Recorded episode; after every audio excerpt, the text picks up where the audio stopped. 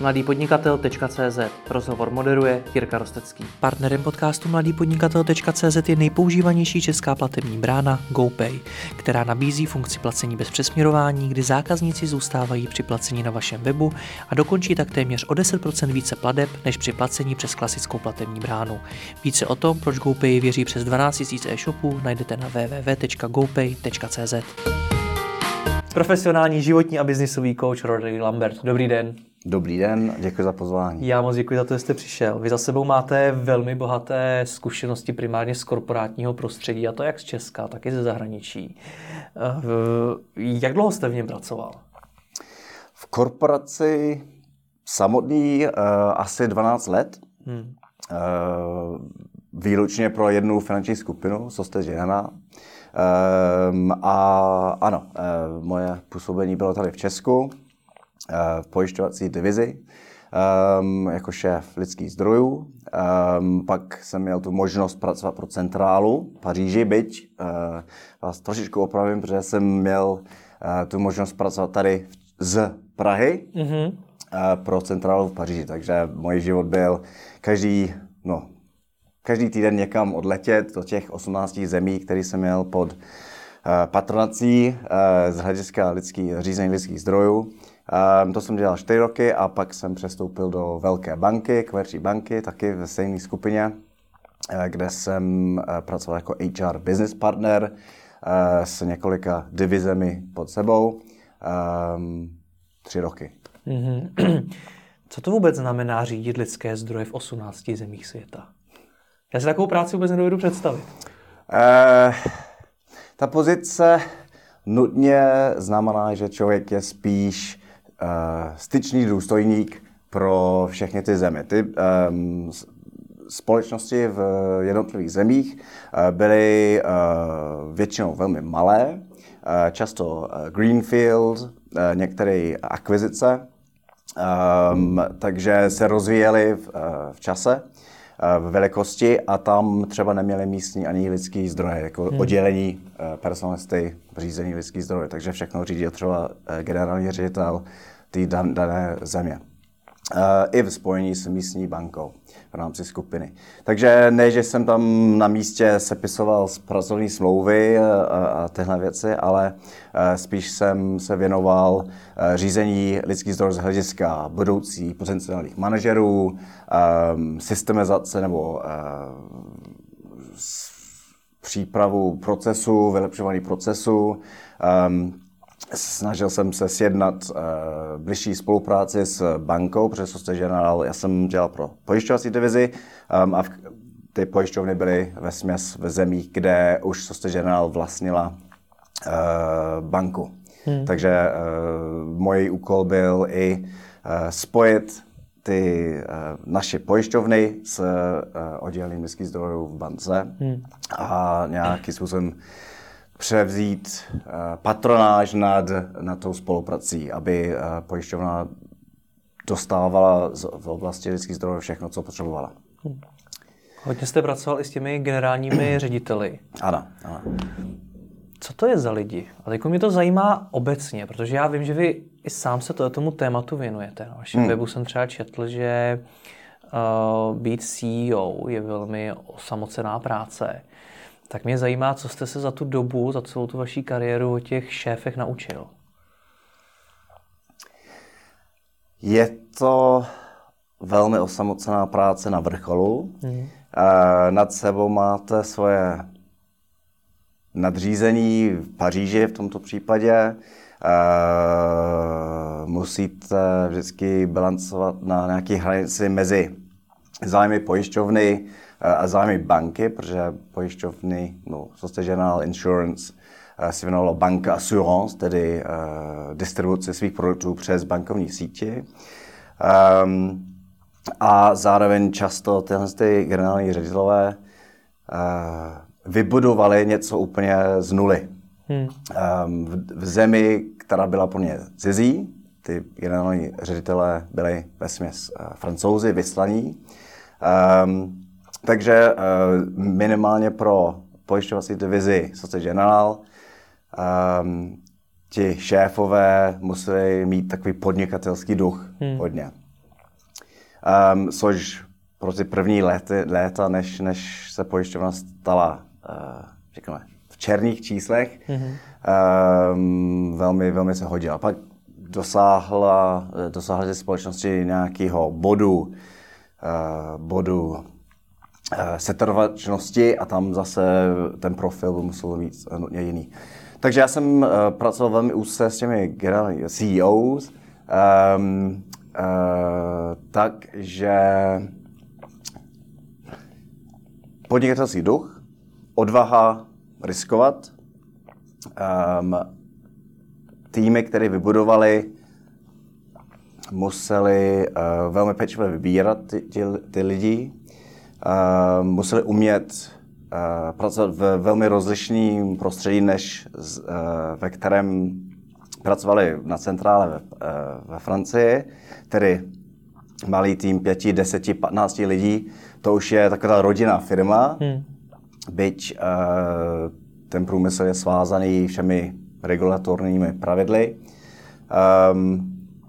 Musel umět jednat s regulatorem, s bankou, se zákazníky, s korporátními klienty, se centrálou a samozřejmě se svými vlastními lidmi. Takže museli být velmi multitalentovaní lidé, kteří uměli dosáhnout toho hlavního skrz velmi rozliční skupiny lidí.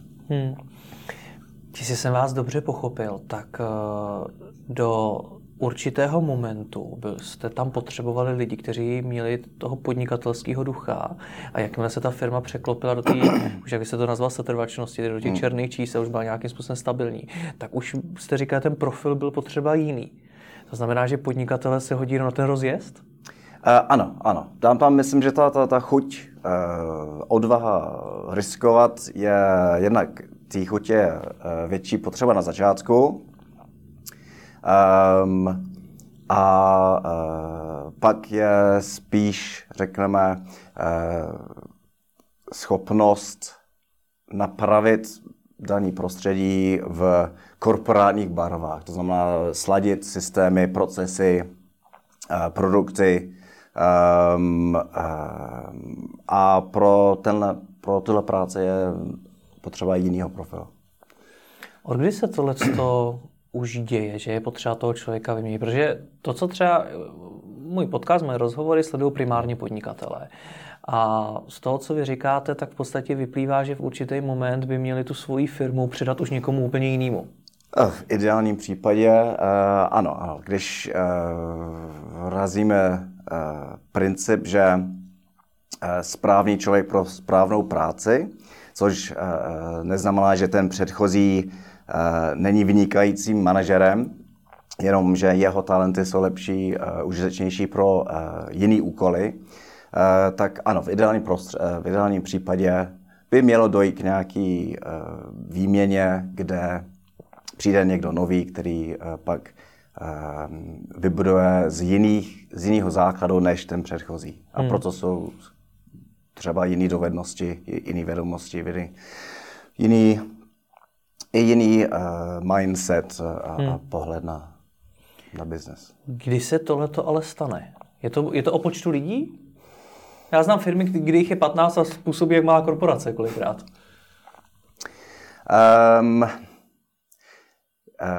Odpověď na tuto otázku neznám, ale určitě bývá, když už dochází k tomu, že není možné, aby všichni členové týmu dělali všechno. Kde už, jak bývá v velké korporaci, jsou organizovány do specializací a úkolů. Specializovaných úkolů známe to z velkých firm IT, lidský zdroje, marketing, prodej a podobně. Tak v tuhle chvíli je třeba to je asi ten daný moment. Sám jsem to zažil, když jsem před vstupem do korporace pracoval pro v tu dobu velmi malou jazykovou agenturu tady v Praze. velmi rychle rostla a naštěstí jsme rozpoznali ten moment, kdy už váha toho dosaženého biznesu nebyla možná udržet v chaotickým, dneska bychom možná říkali agilnějším způsobu jako dosud. A mám za to, že spousta menších firm, který dosahují tohoto bodu, když ten moment nerozpoznají včas, může vést k jejich zániku nebo selhání, protože už nejsou schopní, už není v lidských silách takhle dál fungovat. Jak ten moment poznat? Tak chápu to, co jste řekl, to rozdělení už do nějakých, řekněme, oddělení, marketing a tak podobně. Jsou ještě nějaké další znamení, že už to ta firma nezvládá a že třeba ten její zakladatel tu firmu brzdí? Že už by to mělo předat někomu jinému? Tak zakladatel menší firmy nemusí nutně předat tu firmu, ale musí začít přemýšlet o věcech jinak. Dosud nefungovalo, že ten zakladatel, například když zakladatel už není schopný rozhodovat o všem, protože prostě není v jeho silách tak učinit, tak potom možná to je ten bod. Takže to chce, aby ten zakladatel sám prošel nějakými reflexemi a uvědomil si, že on už musí uvolnit ty žezla, musí nechat už svěřovat svým lidem trošku víc těch pravomocí, aby ano, uvolnit se od toho denního řízení firmy.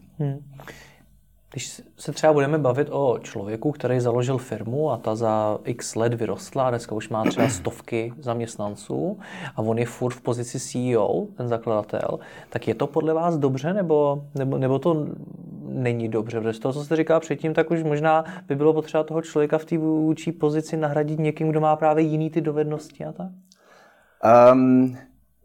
Tak teď já jsem se bavil spíš o těch velmi malých firmách, já nevím, v počtu lidí třeba do 50. Tam dochází z té rodinné firmy, to podnikatelské firmy, už v menší nebo střední velikosti. A tam už, když už má několik stovek zaměstnanců, ten moment už určitě byl dávno, má dávno za sebou a nejspíš ten zakladatel, ten majitel nebo ten ředitel, pokud dosáhli takového růstu, nejspíš už se přednastavil způsob jeho vlivu na řízení firmy na nový. Takže než výměna lidí je samozřejmě ideální, když dokáže přemýšlet jinak a právě delegovat víc na ty schopný lidi, který má pod sebou. Jak byste popsal ty takový nejschopnější a pro vás osobně třeba nejinspirativnější manažery, který jste potkal?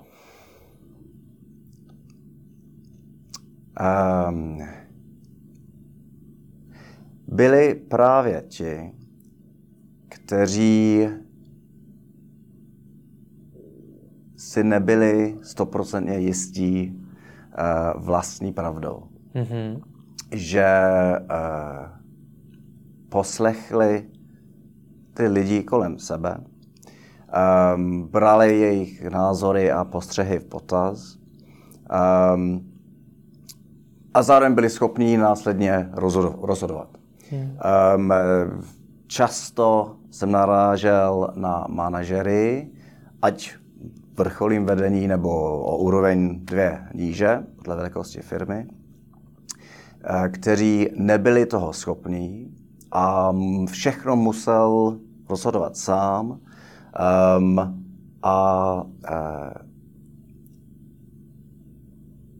musel všechno ošahat sám a musel nutně a tím zpomalil sám veškerý chod firmy. Takže ti inspirativnější, který jsem potkal, byli rozhodně ti, kteří řekli, fajn, řekni mi ty, co si myslíš. Jak bys ty to řešil? Mm-hmm. A následně třeba pokládal další otázky, OK, co ti vede k tady tomu řešení? Kde máš pro to nějaký fakta, údaje, čísla, která podporují tuhle cestu? A pak, když už tohle to má ze svých manažerů, tak rozhodně, dobře, to se mi líbí, dává mi to smysl, tak jdi do toho. Co by měl dělat šéf firmy? To je mimochodem otázka, na kterou jsem se zeptal už mnoha šéfů firem a je zajímavý, že skoro každý mi odpověděl jinak. Tak co by měl dělat podle vás? Tak myslím, že to jenom ukazuje, že univerzální pravda neexistuje. Ale jestli se mě ptáte na můj názor, tak určitě je to, jak jsem už řekl, poslouchat, být zvědavý a umět rozhodovat. A nebát se, že to rozhodnutí nemusí být nutně správný, ale učinit to rozhodnutí. Zase, co může velmi, velmi brzdit firmu, je neschopnost rozhodovat. To je zase přílišné konsenzuální rozhodování, který trvá dlouho a musí se absolvovat mnoho schůzek a pak mění se často ze schůzky na schůzku, tak to zase je opačný pól a není to taky ideální. Takže být zvědavý na to, co manažeři mu říkají. Kde se dá tohle všechno naučit? Já o vás vím, že vy jste vystudoval poměrně prestižní britské školy. Tam se to dá naučit? Člověk by možná mohl očekávat, že asi ano. Je to tak? Dá se to naučit, 100%, ale já to vidím spíš v nastavení mysli. Buď vím všechno a všechno vím nejlíp a dělejte, jak to říkám já, a bude to skvělý. A nebo nastavení mysli, který říká, tak já mám nějaké svoje názory, ale nejdřív si slyšet jiný. A jak se to naučit? Životní zkušeností. A myslím, že lidé dozrávají věkem, samozřejmě přirozeně, zkušenostmi, i když spousta lidí toho nedocílí.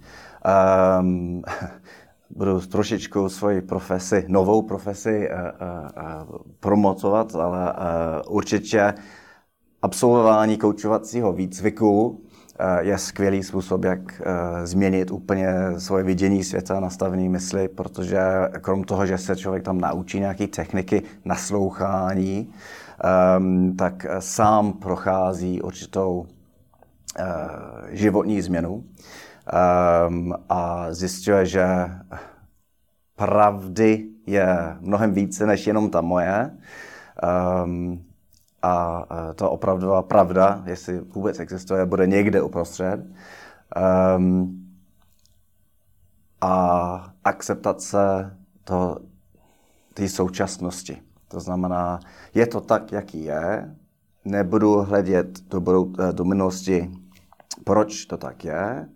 My máme takovou situaci, máme tyhle ty zdroje, nástroje, jak jít dál do budoucnosti pojďme dál udělat něco s tím pozitivního.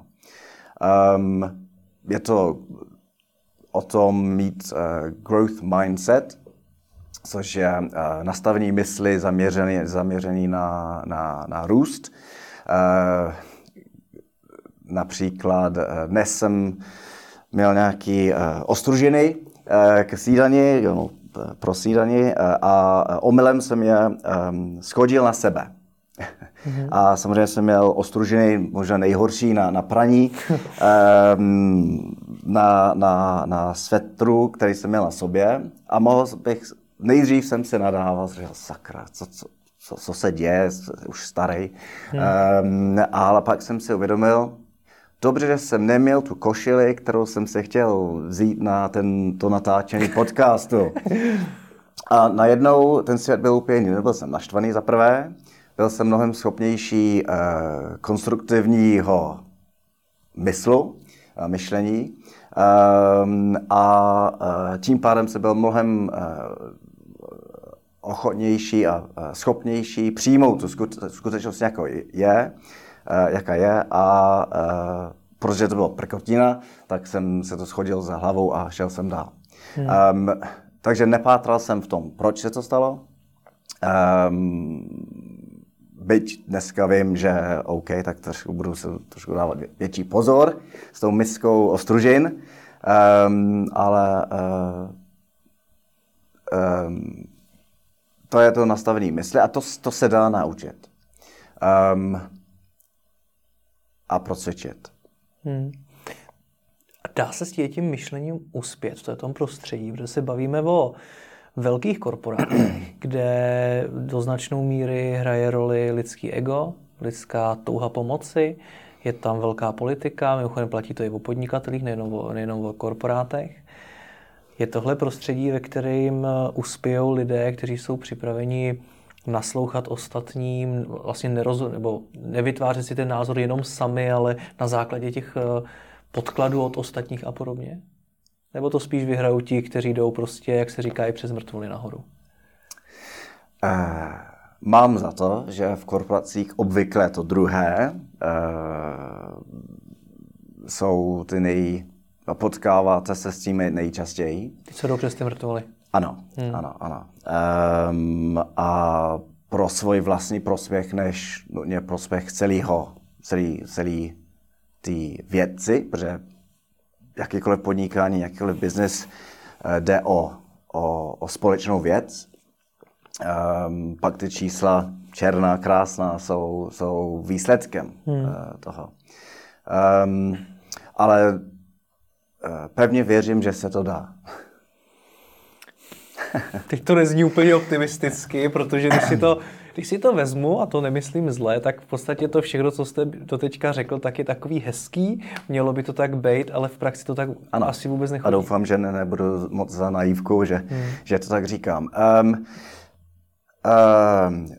Potkal jsem s tím prvním přístupem, takový s tím lepším, konstruktivnějším a taky fungoval.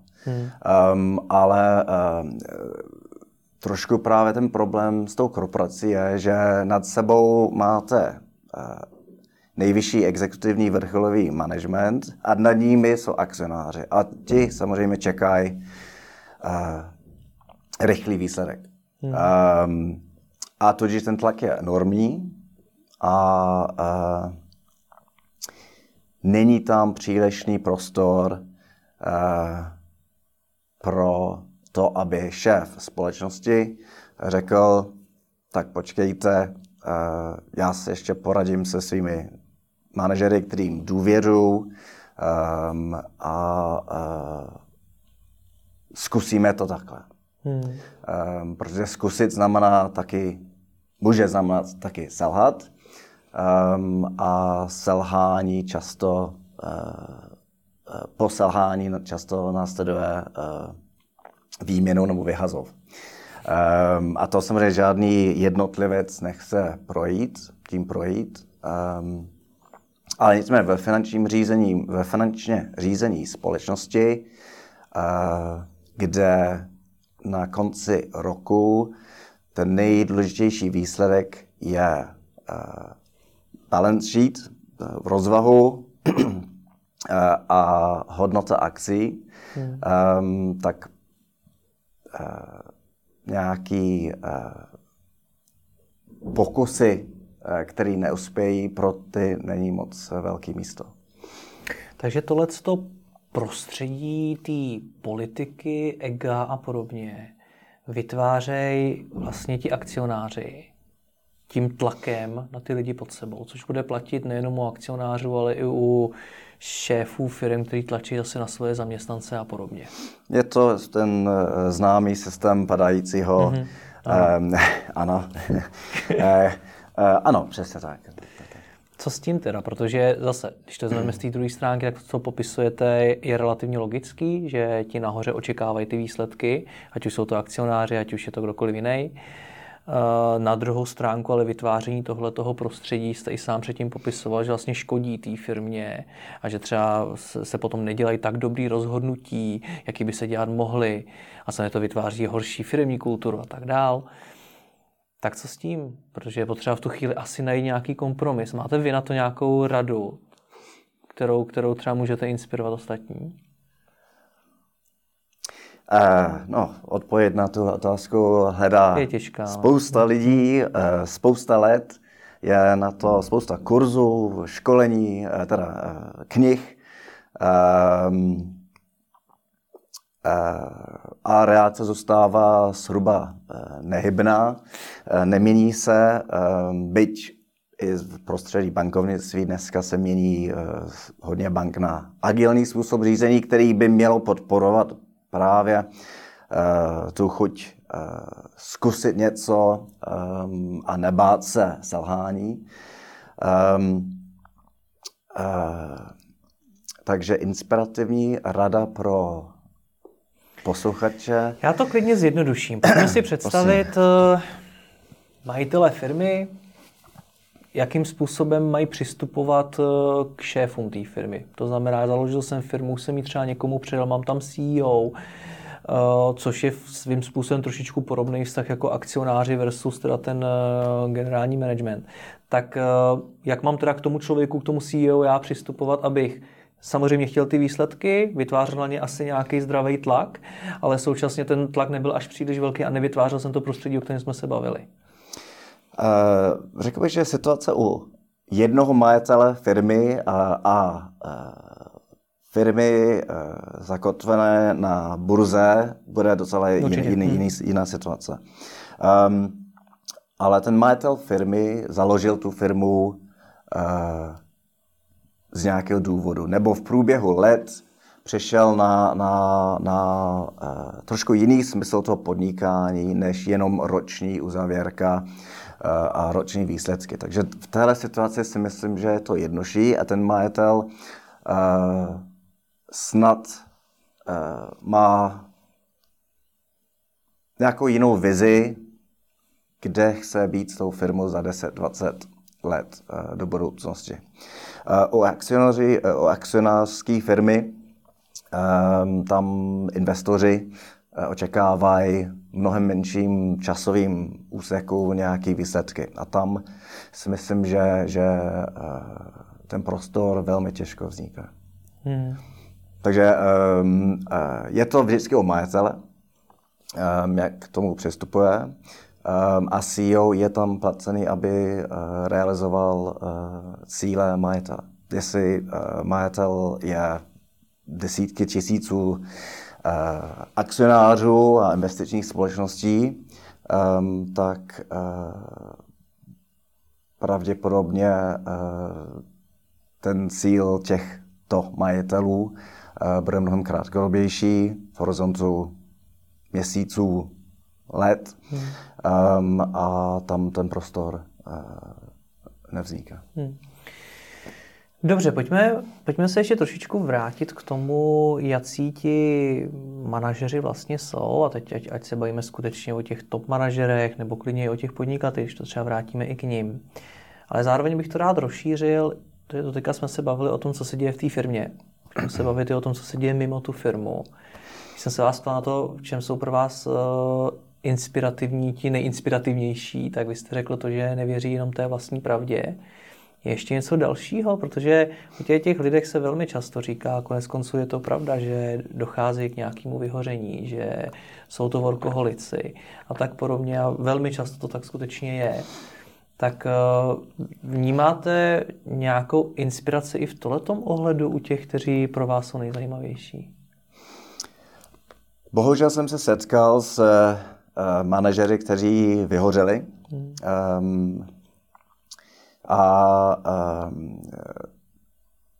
Řekl bych, poznal jsem, že hlavní právě bylo, že všechno vzali na sebe. Mm-hmm. Takže pro ti, kteří dokázali přežít, když to přeháním, byli ti, kteří mnohem více otevřeli právě tomu prostředí, okolí, který vybudoval kolem sebe. A tu obrovskou tíhu, která šéf firmy má na sobě, na svých bedrech, dokázal poslat dál na své manažery. Poznal jsem jich pár. Možná jejich finta je ve schopnosti říct, a teď budu trošku sprostý anglický, ale prostě fuck it. Mm-hmm. A to slovo mimochodem často se sklonuje v českém prostředí, mm-hmm, i díky Fuck Up Nights, což je taky zajímavý podnik. Ale to je hodně důležitý. Mít tu schopnost říct fuck it. Mm. Uvidíme, co se bude dít. A když člověk si uvědomuje, že byť jsou proinvestovány miliardy eur do té společnosti a spousta naději investorů nebo i zaměstnanců a podobně, takže ty stakes, teď nevím, jak to říct česky, ale je to sázka je vysoká. Mm-hmm. Když se ale uvědomíte, že co se vlastně stane, když to nebude fungovat a zjistíte, že budete mít třeba o něco menší zisk ten rok, nebo v podstatě utratíte spoustu práce s zavedením produktů, který pak za půl roku budete muset ukončit. Ale to je všechno, nikdo nezemře, svět se nezboří, budeme žít dále, budeme mít naše rodiny. To je hodně osvobozující a dodává odvahu zkoušet věci. Takže ti inspirativní manažeři byli ti, kteří měli tu schopnost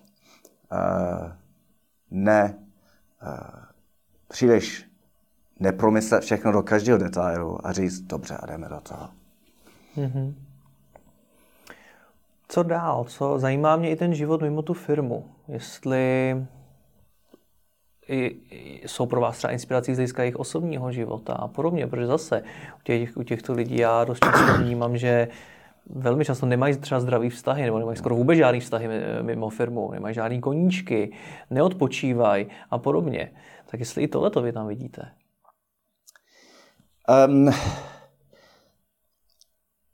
Můžu trošku obšírněji. Klidně.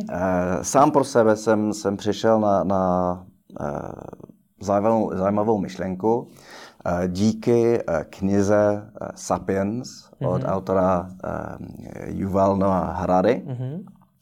A ta kniha dává každému něco jiného. Pro mě to bylo zjištění, že jako lidský druh náš smysl na té planetě je evolučně uspět. To znamená předávat naše geny dál. A to je jediný smysl života lidského druhu Homo sapiens. A když si tohle z toho uvědomíte, tak zjistíte, že všechno je možné a ten svět bude přesně takový, který sám vytváříte. Takže pokud se budeme bavit o manažerech a osobním životě, tak obraz jejich života vypadá přesně tak, jak ji sami vybudují. Takže jestli je přepracovaný manažér, který nemá čas na vztahy, nemá čas na sebe, ať jsou to na sebe formou koníčky nebo nějaký prostě zdraví, tak ten manažer nedokázal svůj osobní život je včetně práce, ale ten život od rána do večera přizpůsobit tomu tak, aby mu vyhovovalo. Je to něco důležitého, třeba ty koníčky, pro vrcholový manažery? Koníčky zarazují do kategorie starost o sebe, sebepéče. Mm-hmm. Takže pro někoho sebepéče může vypadat všelijaký. Meditační retreaty někde v Indii, nebo je to právě sport hodně často samozřejmě. Koníčky, čas s rodinou, čas sám pro sebe, ať je to četbou. Takže koníčky je jedna z forem toho, jak sám člověk se může pečovat o sebe. Já se na to ptám vlastně proto, jestli vidíte u těch, zase vrátím se k těm pro vás nejinspirativnějším manažerům, jestli u nich vidíte nějaký společný návyky nebo prostě něco, co podle vás velmi výrazně ovlivňuje ten jejich úspěch a přispívá to nějaký kvalitě jejich života. Ať už je to třeba, teď se hodně poměrně často mluví o tom, jak je důležité být právě sám se sebou a podobně. Tak jestli i tohleto vy v té praxi vidíte, nebo jestli jsou to jenom takový ty řeči z médií, ale ta realita je jiná. Musím se přiznat, že moc takovými manažery jsem nepotkal, byť spousta jich měli nějaký hodně zajímavý koníčky. Jeden manažer sbíral starý komiksy například.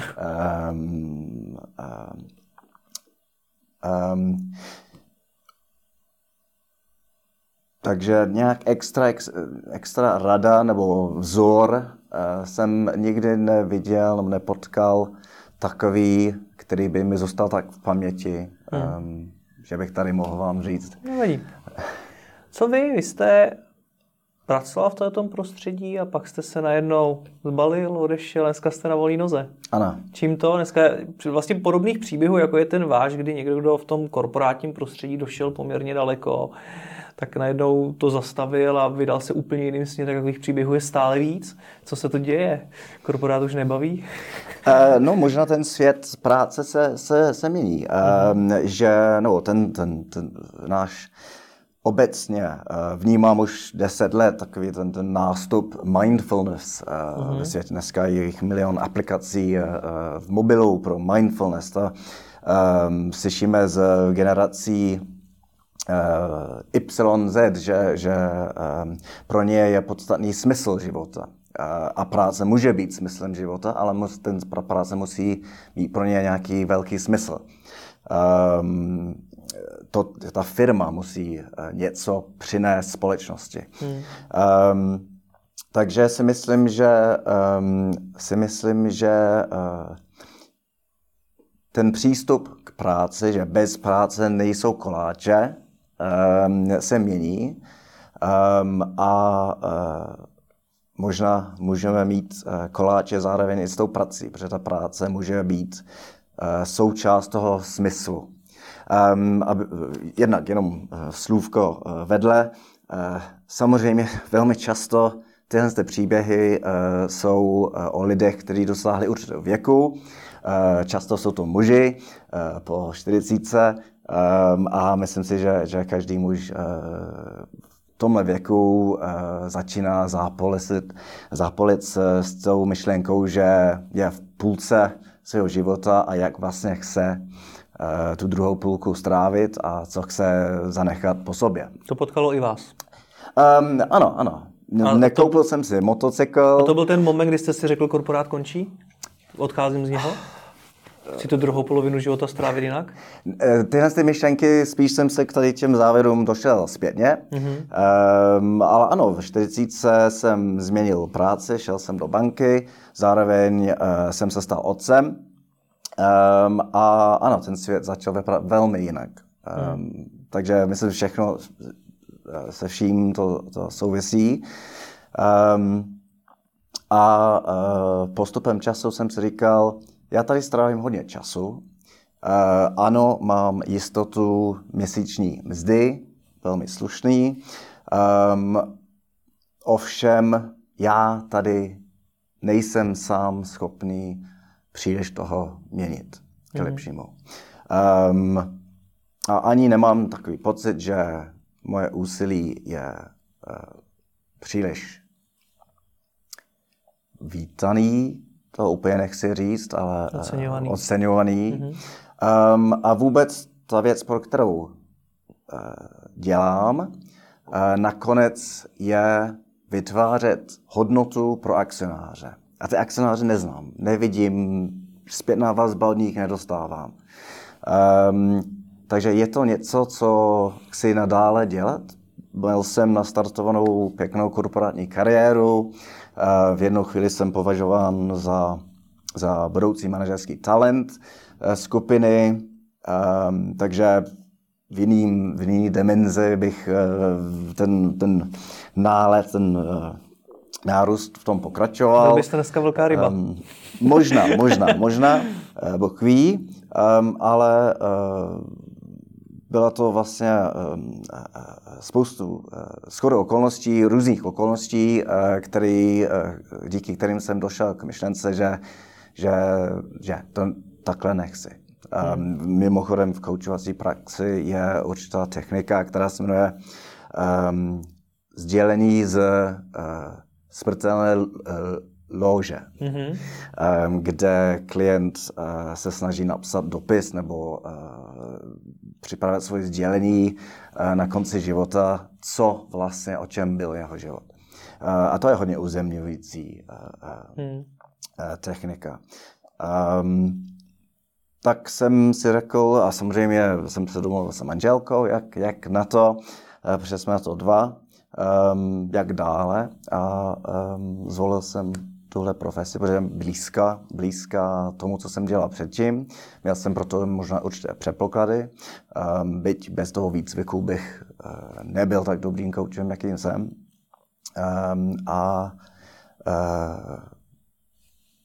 Jelikož jsem poznal, že svět právě, nebo život lidského druhu nemá jiný smysl, než předávat svoje gény dál, tak jsem si říkal, já ten smysl sám můžu vytvořit pro sebe.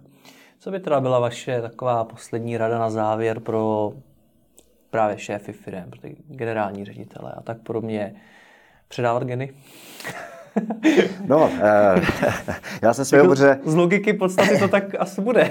No, musím říct, v tomhletom, z mých zkušeností, francouzští manažeři jsou velmi pilní. Mívali často 3 nebo 4 děti, takže v tomhletom jsou, aspoň ti manažeři, který jsem já potkal, rozhodně razili tento princip. Ale pro ty manažery, já bych řekl, zkuste se zamyslet nad tím, co vlastně chcete nechat po sobě v životě. Život je větší než ta společnost, pro kterou pracujete. Ta společnost existuje jenom v obchodním registru. Reálně není nic hmatatelného. A ta společnost i bez vás pravděpodobně i přežije. Takže jestli